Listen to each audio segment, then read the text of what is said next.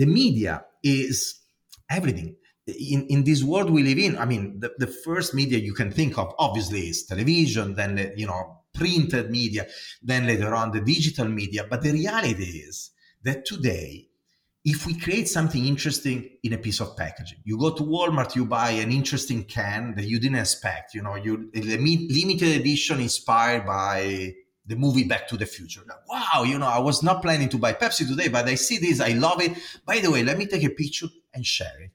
The moment you do that, that packaging is not packaging anymore. It becomes content and media, therefore, is it become a piece of communication. The same if you go to a fashion show or a stadium and you live an experience, you take a picture, and all of a sudden, that thing is not just an event or it's not just packaging, is a media for a message. I just love that accent. It's so charming, but that is not why Mauro Porcini is on the show.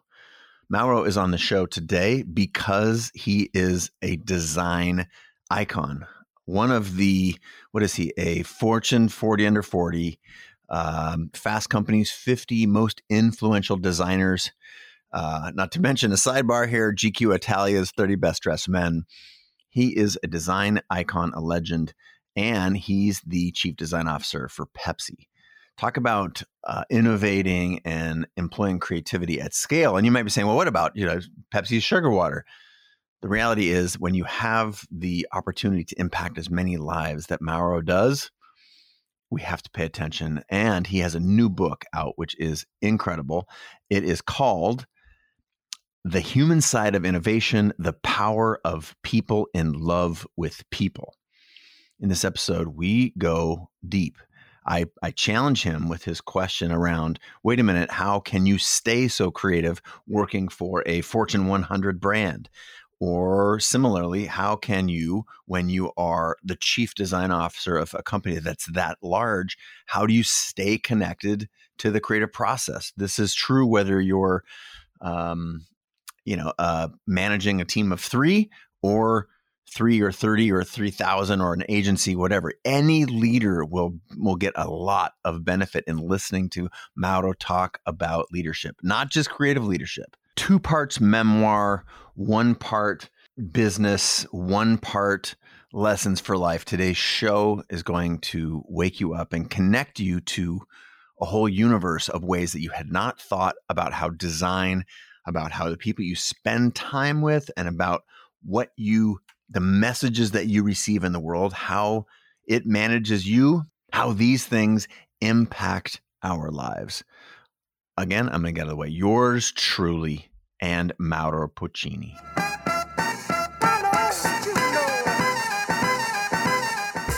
Mauro, welcome to the show. Thanks so much for being here. Thanks for having me. It's really a pleasure. Well, um, new book, lifelong career, uh, cool background. You got a great little pup walking around there. You're drinking ginger juice. You've, it looks like everything is well in the world. Um, where are you coming from today? And that's the first question, so that we know where we can, you know, orient you in time and space for those who are listening. Uh, and tell us why uh, you are on the show. What what is it that you have built in your life that makes us want to have a conversation today? Well, uh, I'm Italian. I live in New York City right now. I'm in my apartment in New York, uh, looking at the skyline. And I'm 47. And 47 years ago, and a few years later, until you know I was a teenager, I would have never thought that my life in the future would be in America. I was from a town uh, outside of Milan, one hour driving from Milan, uh, growing up in a family very humble. The four of us, my brother and my parents, were sleeping in one room in a very difficult neighborhood of the city of Varese. Um, with parents they never traveled, they never left Italy. In, now they are in their early 80s and uh, they traveled twice in their life once to come to the US to meet me finally here in New York City, another one to go to Medjugorje, you know, is a pilgrimage. They're very Catholic. Uh, but uh, their parents, they gave me so much. Uh, they were practicing even before talking about the, the idea of culture that was their dream knowledge and culture so reading and listening to interesting people and then the idea of being a good person, being a good human being. They were afraid of wealth and fame. They never talked about that. And when I started to have a little bit of money, you know, my first jobs, they started to pay uh, more than average. I remember my mom afraid that I could lose my way, that I could lose my values. This is the kind of family I came from. And you can imagine the giant gap there is between where I am today, you know, in New York City, in this penthouse, and where I come from.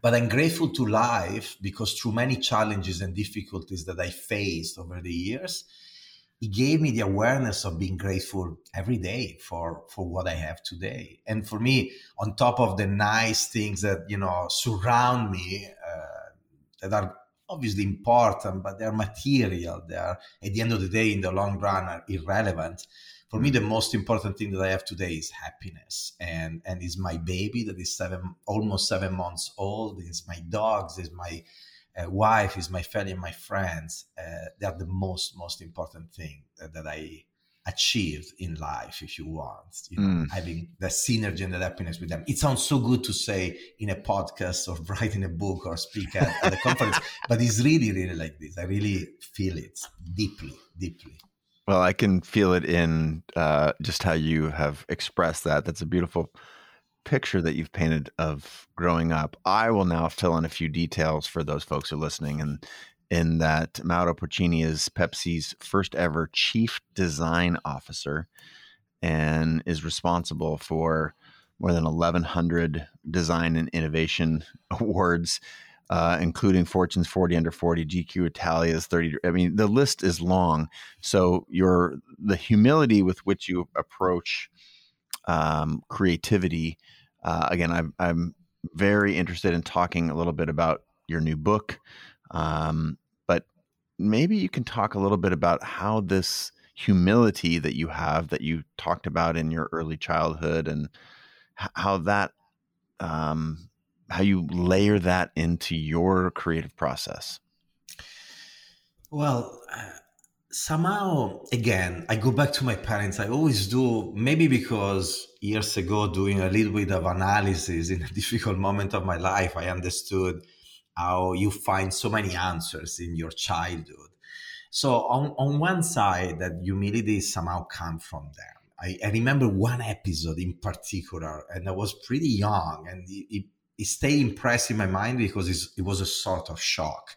I was playing in a, in a playground and there were my parents there and there was I never know how to call it the monkey bars, the one mm-hmm. where you hang yeah. and you go is like a ladder, horizontal ladder. So here I have I have I am I have these monkey bars in, in front of me and I want to go, but there is a kid that arrived before me and he goes. And so he goes from one side of the monkey bar to the other. He finished, he goes out, and it's there. So I go next, I go all the way to the other side, and then I come back without, you know, just turning while I'm still hanging, and I come back. And I did it just because I had the energy, I wanted to do it, and it was fun for me. I, I loved to do it, and I was trying to prove my limit, but to myself. So I get out of that, I start to walk away with my parents, and I see my mother pissed. She was angry, and she's like, I don't like that kind of behavior. I don't like what you just did you wanted to humiliate the little boy. I mean, we were probably the same age, the other boy.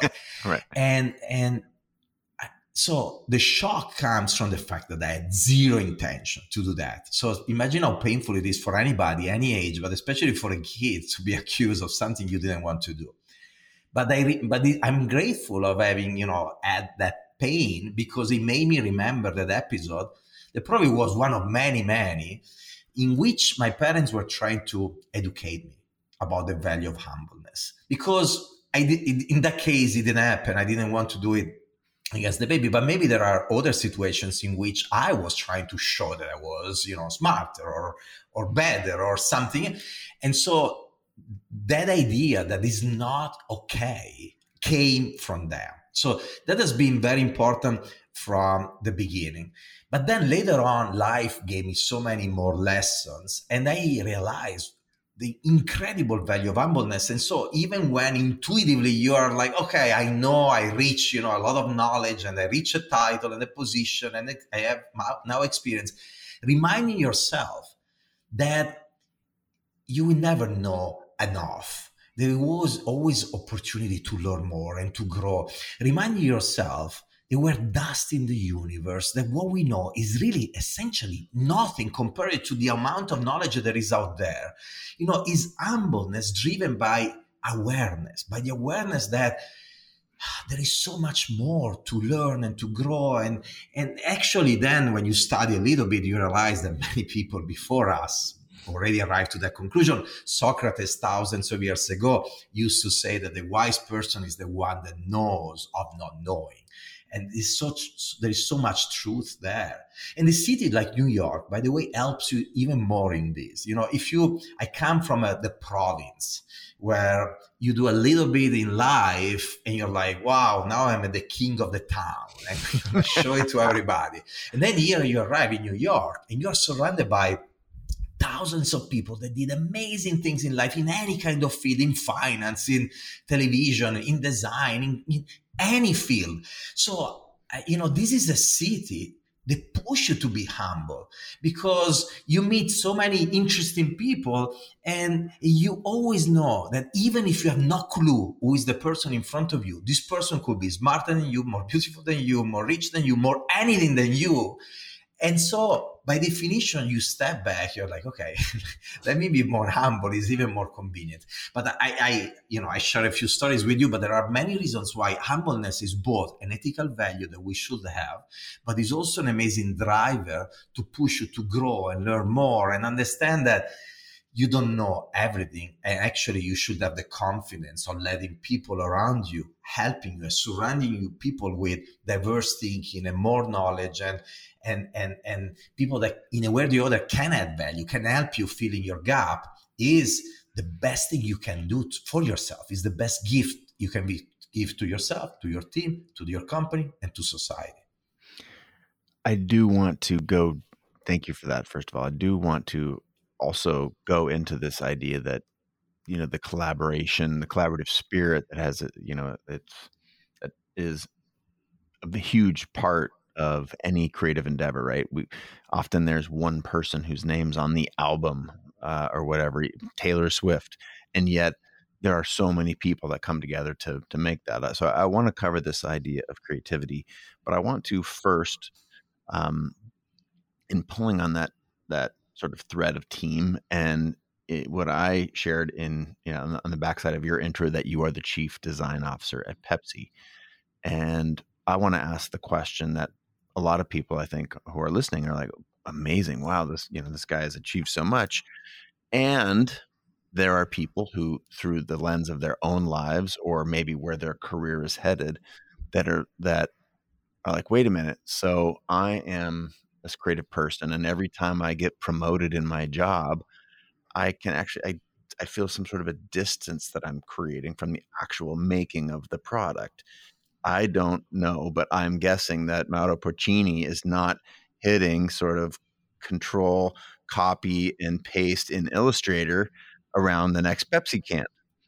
And so as I you become, or as all of us become more, you know, uh, further along in our in our personal journey and our professional and our career there is this this competing idea that we have to actually become we, we get further away from the process and the actual creativity so help us understand how a that's you know what what you believe about that if it's true or not true or and and you know and b in a corporate environment how much room is there actually for all this creativity that you spent your your whole life from being infused with your your parents, you know, very very early age to now. Like how how do you bring that all that creativity to bear in a world where you're like working for a you know Fortune 500 company?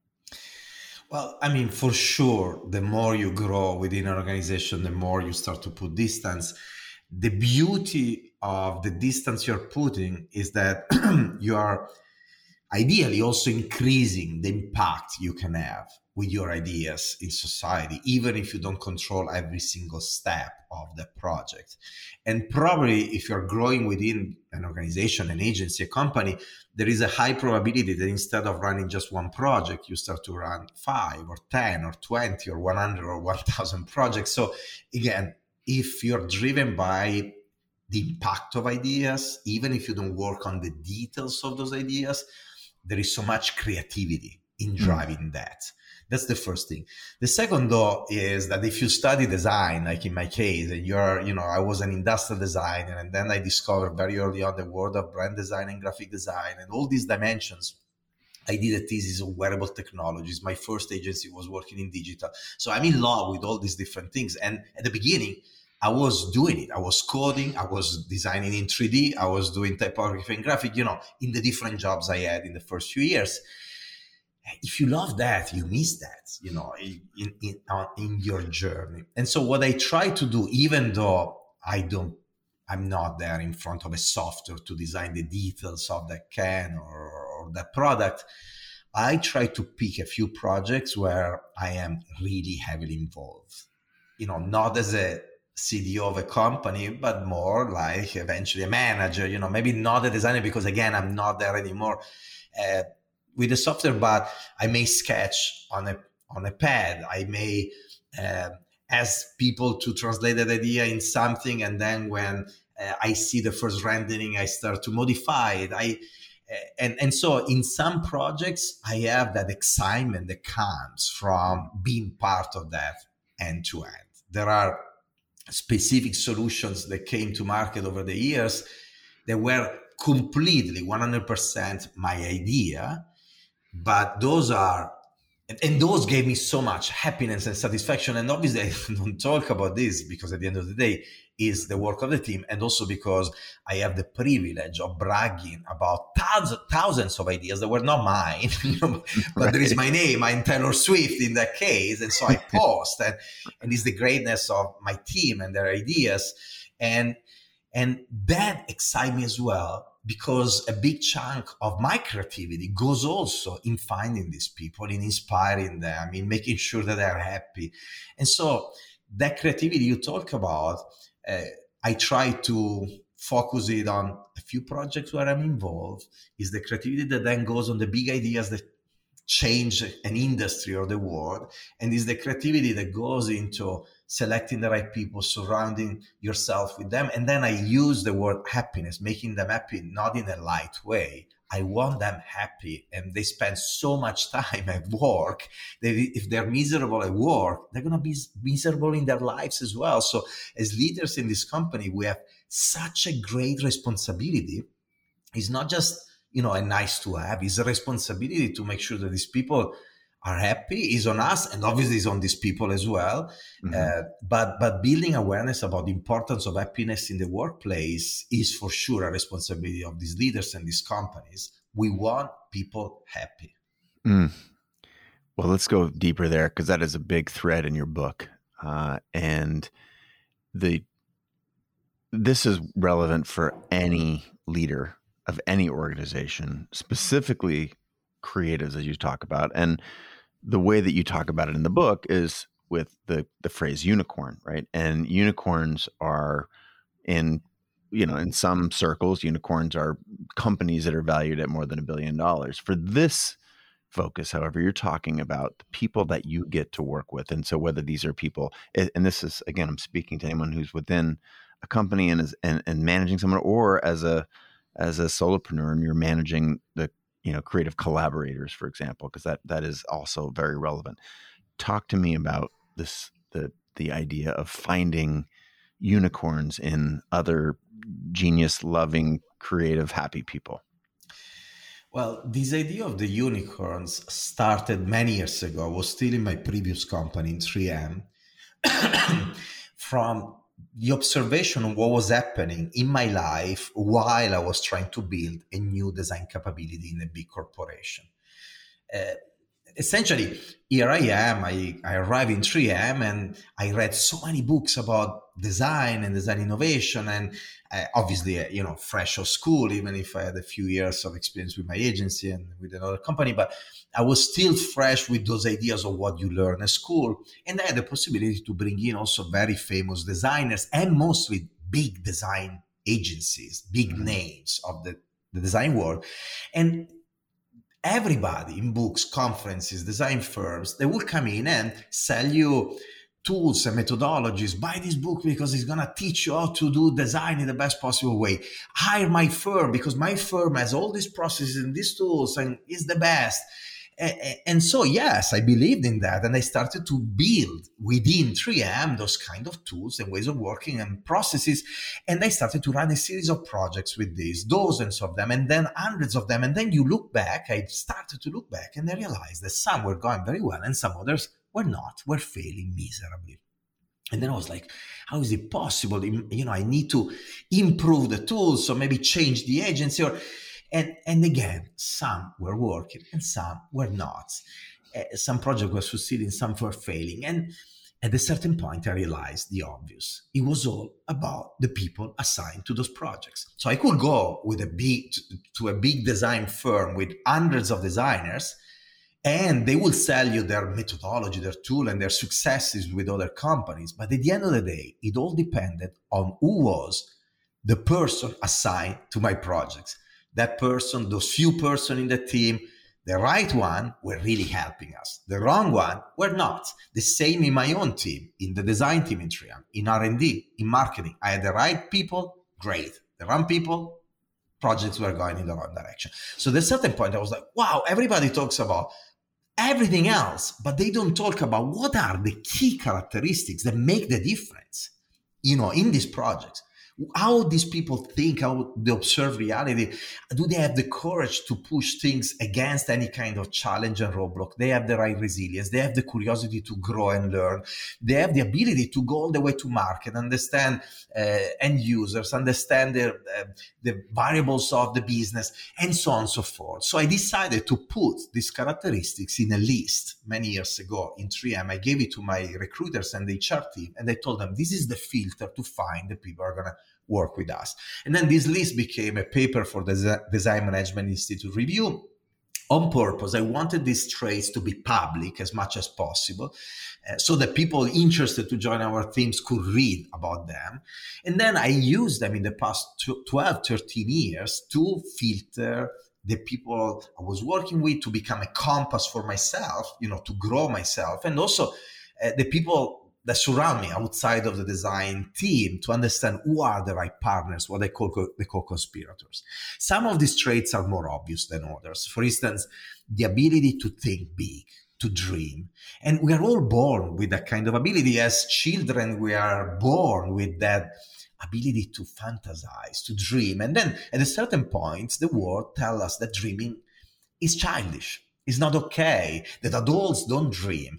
Uh, and yet we, we go to college, we get out of school and we still dream and we go to these companies and we try to change the world or we try to do it through our agencies, our startups. But then society push back, you know, they try to normalize. They don't want us to dream too much. Society loves the norm.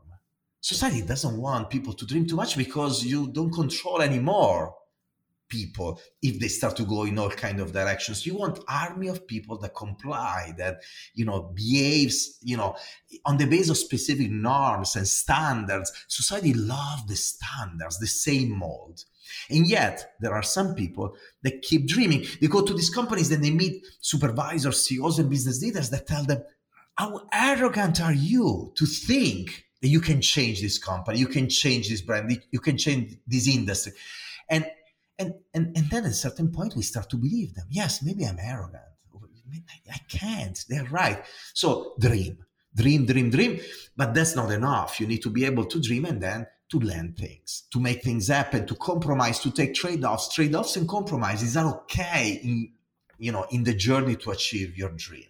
And so uh, people that understand how to combine the two dimensions, they're not easy to find. In fact, if you look in many industries, Uh, for instance, the world of fashion, often you have the creative dreamer and the pragmatic entrepreneurs that make things happen. You see this coupled so many times. So it could happen in one person, it could happen by blending people in the right way in a team. But again, these are more obvious kind of characteristics. There are others that are less obvious.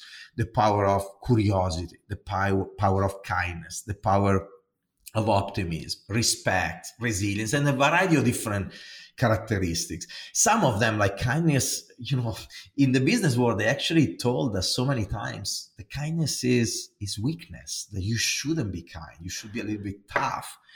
In in reality, instead, in my journey, I found in these traits such a competitive advantage for our teams to really change the game.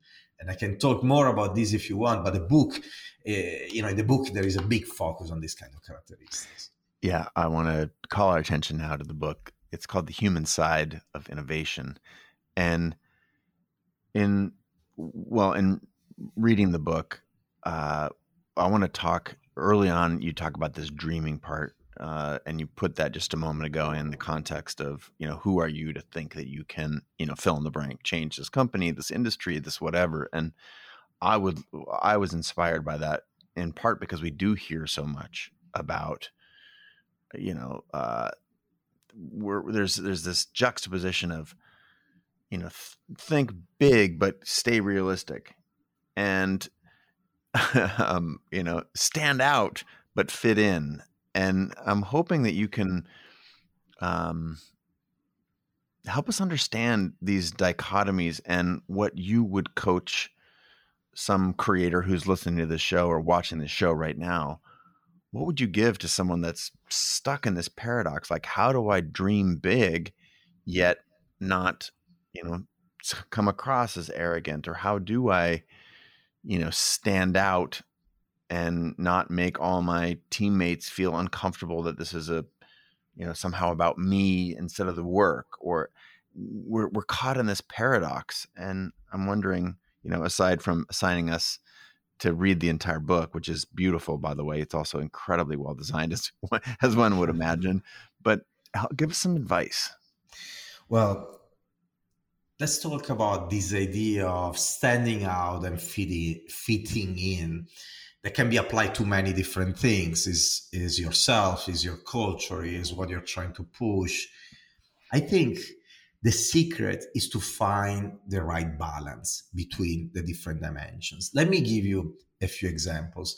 Uh, if you th- if you think, for instance, about us as designers within a business world, what we need to do is to make sure that the business world understand and appreciate our diversity of thinking, creative thinking. They call us, they're hiring you in, in a company or as an agency because they want the diversity of thinking. But if the diversity of thinking is too extreme, they won't be able to understand you. They won't be able to leverage you. And so you need to understand how to build the right balance. And there are a variety of different things that you can do. For instance, I will push creativity to the extreme and use words like love in a boardroom and and and emotions and curiosity and all these things also to describe products and projects and brands. But then in the same conversation i will blend it with words that they understand that are clear to them. And i will try to build a bridge. For instance how you connect love and return on investment on a specific project or kindness and productivity. Uh, and shocking them because here they are they expect just the creative guy and then you can talk business you can talk market share and profit and and, and so all of a sudden they're like wow we're getting the creativity we want that is complementary to what we know already as an organization as a company but this person is able to translate what he's talking about in something that makes sense for us. Too many times we are Japanese talking to Italians in Japanese and they don't understand us. And so finding a language that can, you know, as a Japanese learning a little bit of Italian enough to, you know, mix the Japanese exotic cool words with words in Italian that make you, you know, people understand you is important. And then next day you're in front of the Americans, you need to talk their language. And then the day after you're in front of the Brazilians. And the Brazilians, the American and Japanese are maybe the business leaders of different parts of the organization. Maybe is the marketing counterpart, finance, and then engineering, and then the digital team and IT. And you need to change all the time your language, but still delivering the integrity of your disruptive idea.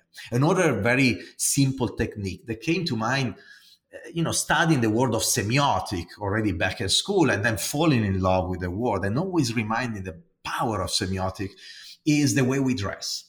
I always told my team, obviously they're free to do whatever they want, but something that worked for me over the years.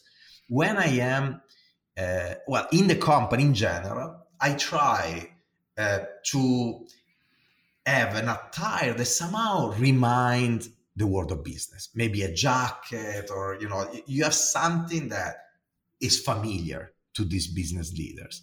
And then you have a touch of craziness. In my case is the crazy shoes you know that i collect shoes and everything. That that kind of um, outfit change also on the base of the situation. For instance if i am in front of um, an executive committee and i'm there asking hundreds of millions of dollars for an investment and with high risk i'm going to try to be more you know serious uh, in the way i dress so that i implicitly create more confidence. And it's totally it's literally this is branding right? Or it's design whatever. But when i am at the world business forum in front of thousands of ceos talking about creativity i go wild. I go mm-hmm. with loud jackets and you know because there the credibility comes from my position and the fact that i'm on the stage and i want to celebrate that creativity to the extreme. These people need to be inspired. So right there my i'm managing my language the code what in semiotic we will call the code of my communication to build meaning to emphasize the creativity and inspiration that is part of the meaning in the specific context. These are two examples. I have many more, but you know, always trying to balance in a very conscious way. And by the way, this is design thinking in action. This is about empathy. This is about understanding the people you have in front of you and understanding how to excite them, but in the meantime, reassure them as well. Yes. And two things of note uh, GQ Italia's top 30 well dressed men you're listening to him right now or watching him. So take a thing, I take a, a cue or two of fashion. I also want to retrace for those that didn't catch the word semiotics, right? This is the study of signs and symbols. So uh, understanding how and when to leverage that. You gave the example of standing on stage at the you know World Economic Forum and in front of a bunch of CEOs. You need to sort of you know use yourself as a sign and symbol as fashion and identifying with creativity. I think there's so much wisdom and it's is it is it as simple as knowing your audience? Is it knowing the people that you're creating for in that moment? Is it as simple as that? Look going even beyond semiotic understanding um, the key components of language and communication. Um, in uh, I think it was in the 50s, um, Jakobson defined the key component of, a, of the creation of meaning. And, and, so essentially, I studied this at school, and again, it helped me so much in everything I did all my life. The first is the sender. You have somebody sending a message. Then there is the message. You have the receiver, that is the audience. Then you have the code, the media, the context, and the noises. So every kind of communication is defined by this component. By the dynamic interaction of all these components, you create the meaning of the message. And so let's make a couple of examples. Right now, uh, you and I talking to the people listening to us, we are the sender. What we're saying is the message. The well, obviously, you know, I ask you before the conversation, I ask you, can you tell me more about your audience so that I understand who I'm talking to, so I can make sure that the message is relevant to them. And then there is the media. In this case, the media is literally the mic we're using and then the device these people will use to listen to us. The code is both my voice, the English language, but also my accent. And if you're looking at the video, is my body language, is part of code. And well, we'll talk more about this. And then the uh, context is both the physical context of where you're listening to this conversation, but that's not that relevant in this case, but is the cultural context mostly. So that what we, you and I are talking about right now, if you're American, you're going to receive the meaning in a certain way. If you're Japanese, you're going to receive the meaning in a different way. If you're a man or you're a woman, you're going to see things that eventually the other gender doesn't see, and so on and so forth. Each of us will see something else on the base of e- their personal cultural context and history and biases and everything. And then there are the noises. In this specific case, the noise could be, I don't know, our computer at a blimp or a, a, a, a bus that passed by when, while you're listening to us. Now apply all of this to the world of branding, for instance. Now the brand Pepsi is the sender. The message is, I don't know, live for now or thirsty for more, one of the claims that the marketing team usually come up with. The audience is exactly who is the audience? That's the first step. Because you, you manage Pepsi, you're like, well, the audience is billions of people we sell Pepsi every day to around the world. But that's too generic when you build a brand. So the ability to polarize your audience to understand who to talk with who to inspire eventually assuming that if you inspire a specific persona you're going to bring all the others with you you know through that. But who are those people? Who do you want to talk with? How do you try to talk to somebody and inspire them and everybody else versus talking to everybody and not inspire anybody? That is the typical problem of many big corporations and big brands. And then there is the media and the code.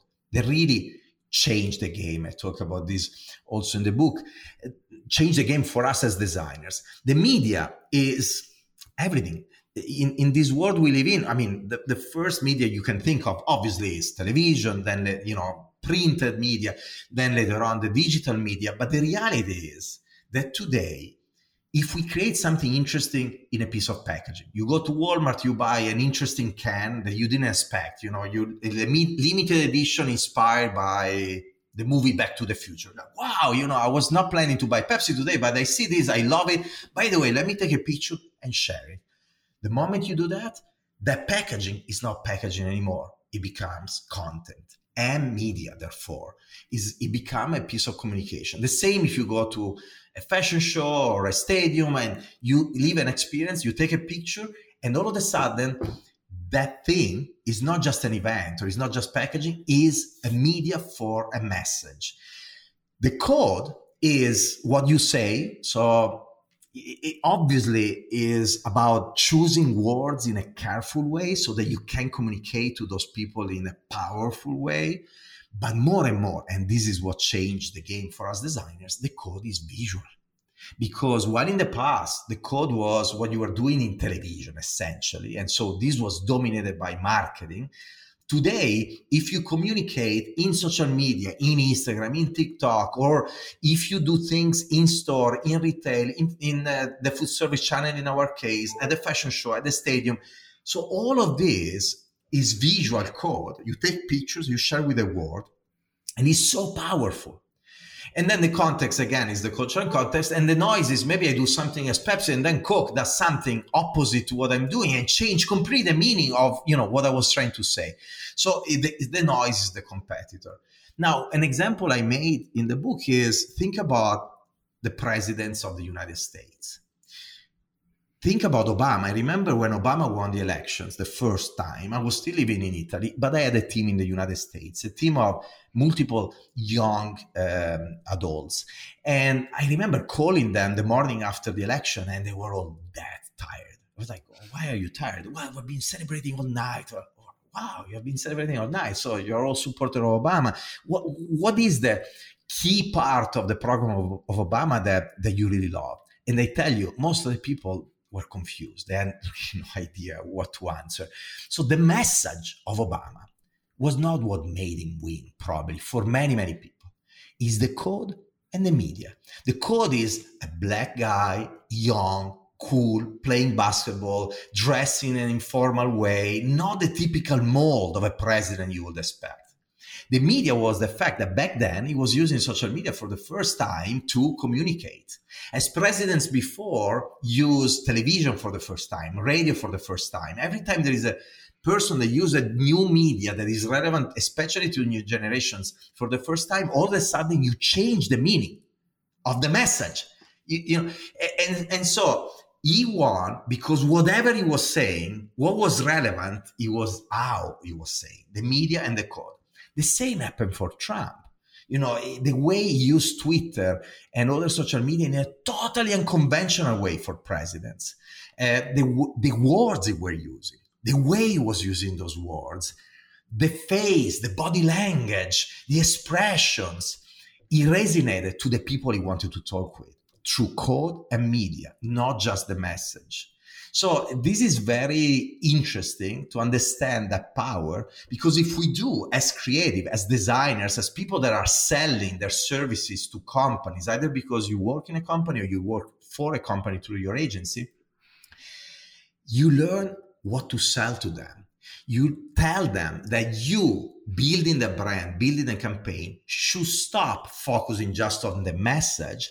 It should understand the power of the code. And therefore, me as a designer, I can help you so much because I master the visual language of these brands. This is what they what they do. And even though 20 years ago, eventually this was less relevant because you had television, today where you need to build people eh, to reach people wherever they are 24/7 through experiences and transform them in the ambassadors of your brands and people that take pictures and videos and share them with the world in an authentic way well the code of everything you do of every touch point of the brand assume a value that never had before.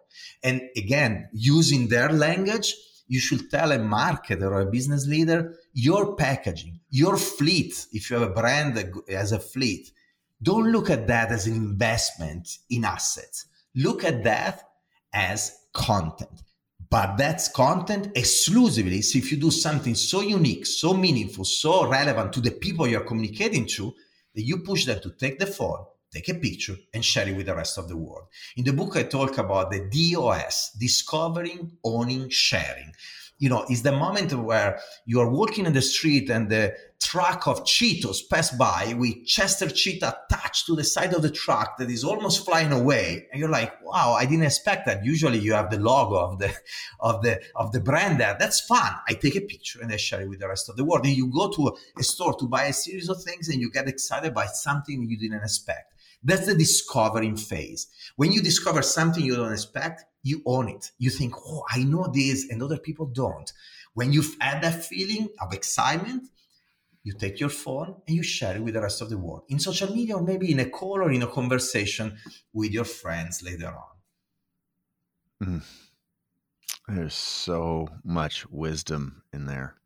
I want to underscore something you said around the, this visual nature that the world is now. And I my I'm a lifelong photographer, um, and that was my original sort of foundation. And I have come to understand, uh, also very very early uh, proponent of mobile photography, long before it was um, seen as relevant.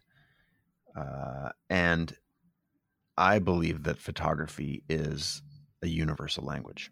You know, there are 7,106 languages on the planet. You talked about you know the relationship between speaking Japanese or English or Italian or whatever, and yet visual proficiency for the people who are listening, the ability if you've watched a 14 year old communicate with their friends, the words are few, the pictures are many, right? This idea if if I had to learn even 20 languages and, and need to say, I love you, I'm sorry, um, will you help me? Um, you know that's a lifelong endeavor to try and learn all the words in in 10 diff- different languages but if i can show you a picture of a new mother with an infant baby everybody understands that in, in, immediately and intuitively for a human.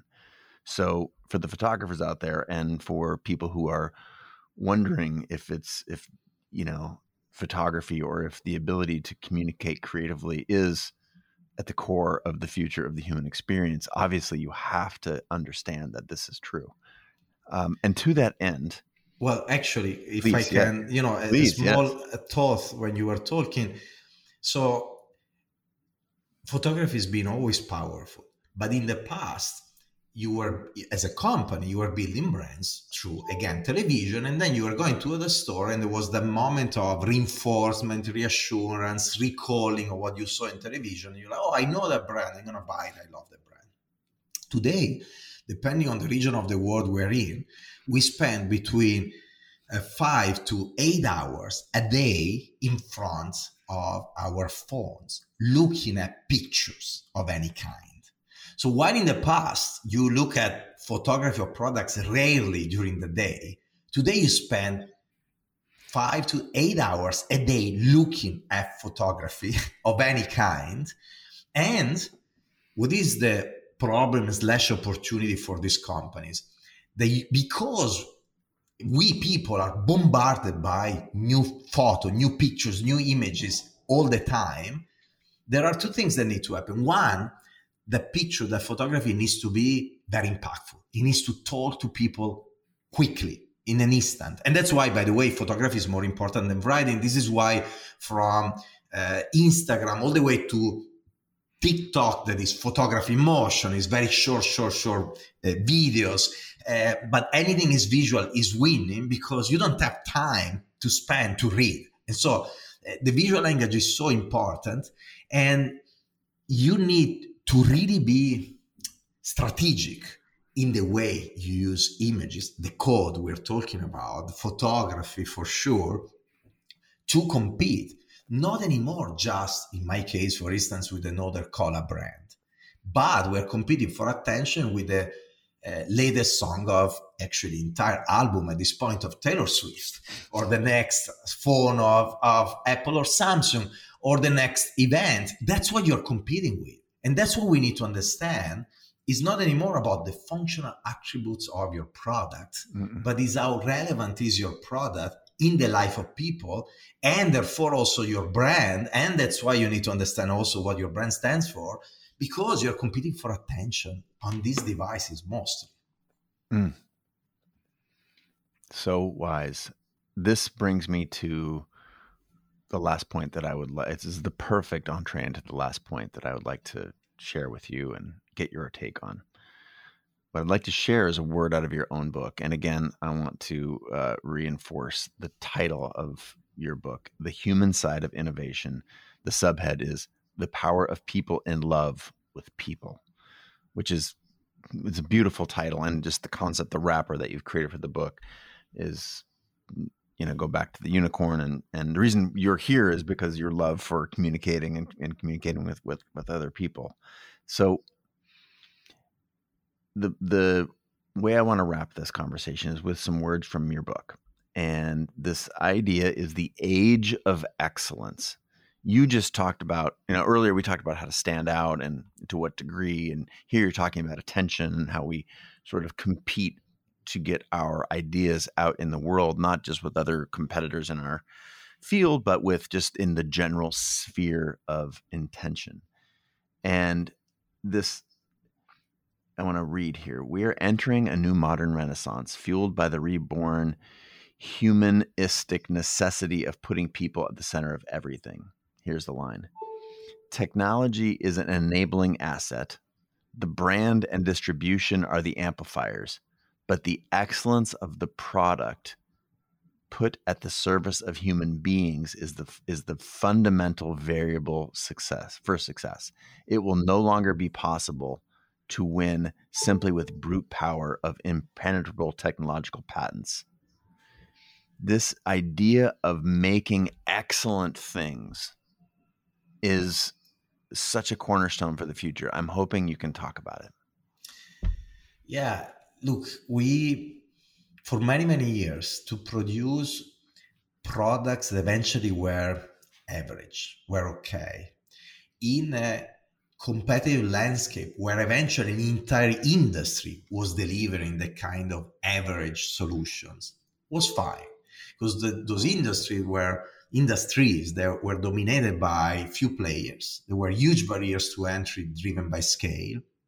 Eventually the products at the beginning were also, you know, extraordinary, but then over time, society changed, needs change, and and and and eventually, once again, those products lost that extraordinarity that they had at the beginning. And an entire industry adapted uh, to something that was not that extraordinary for a reason, because every business of the world, the vast majority of the businesses of the world, are driven by the idea of extracting as much profit out of products and brands to grow those businesses.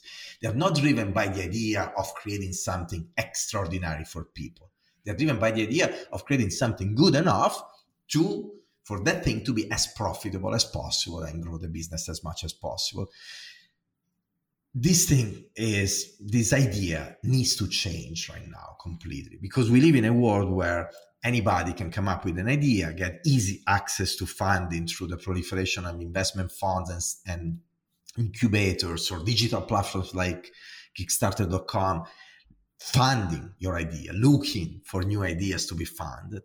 Uh, you go, uh, the cost of manufacturing is going down, driven by globalization and new technologies, and you go straight to uh, your end users uh, through the e-commerce platform to sell them products and to the social media platform to promote your products.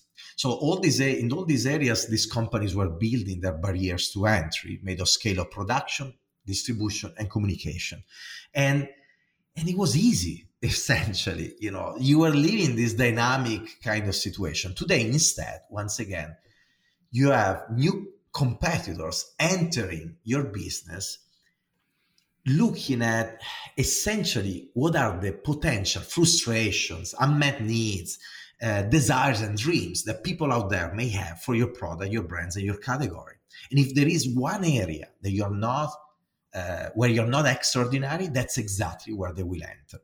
As an example, you may have a great product and a good brand, but this, the service is not great.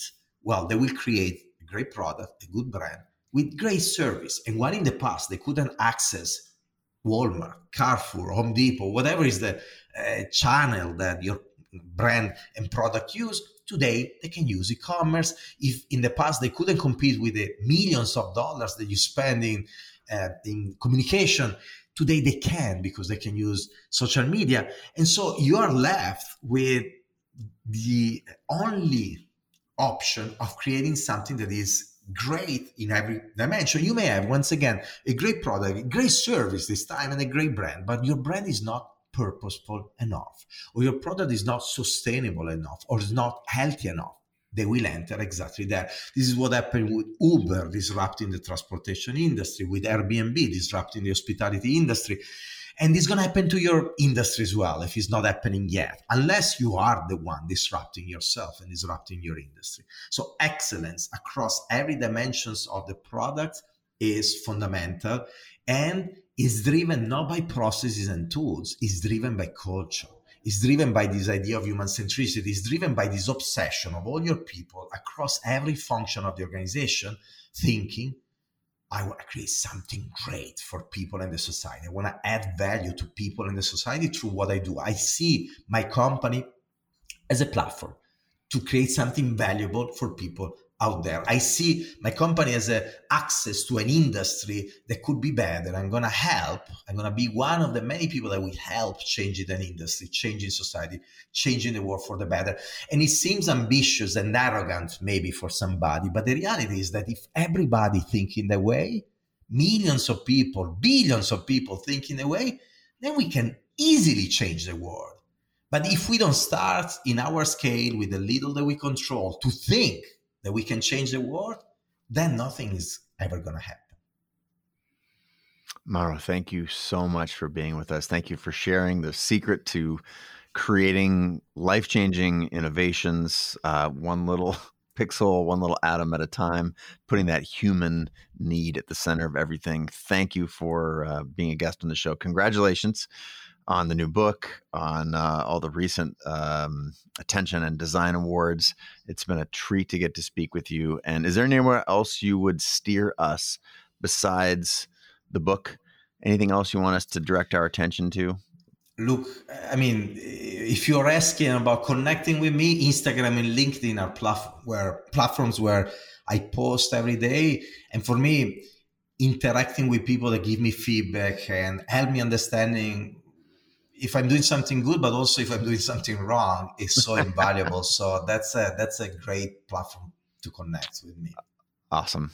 Mauro, thank you so much again. And for everyone out there in the world, signing off for yours truly and for Mauro. Until next time, we bid you or adieu. Or how would they say it in Italian?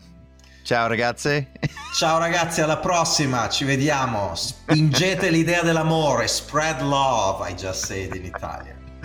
Thanks again. Until next time, everybody, signing off. Thank you very much. All right, that's all for today's show. But hey, before you go, I want to say thank you for listening and also for engaging with the platform. Wherever you consume the show, whether it's on Apple, Spotify, Stitcher, anywhere, thank you so much. Reviews help a ton if you're willing to. And I want to let you know, uh, in an effort to continue the topics we explore here on the show, or if you have questions, you can always direct your comments to me on all my social feeds. I'm at Chase Jarvis everywhere. But also, I will see your message quicker if you shoot me a text. That's right, I can text directly with you. The best way is to hit me up at 206 309 5177. I get a lot of text, so I can't always get back to you right in the moment. But trust me, those are my thumbs on the other end of the keyboard. So, want to say thanks so much, and I look forward to engaging with you soon.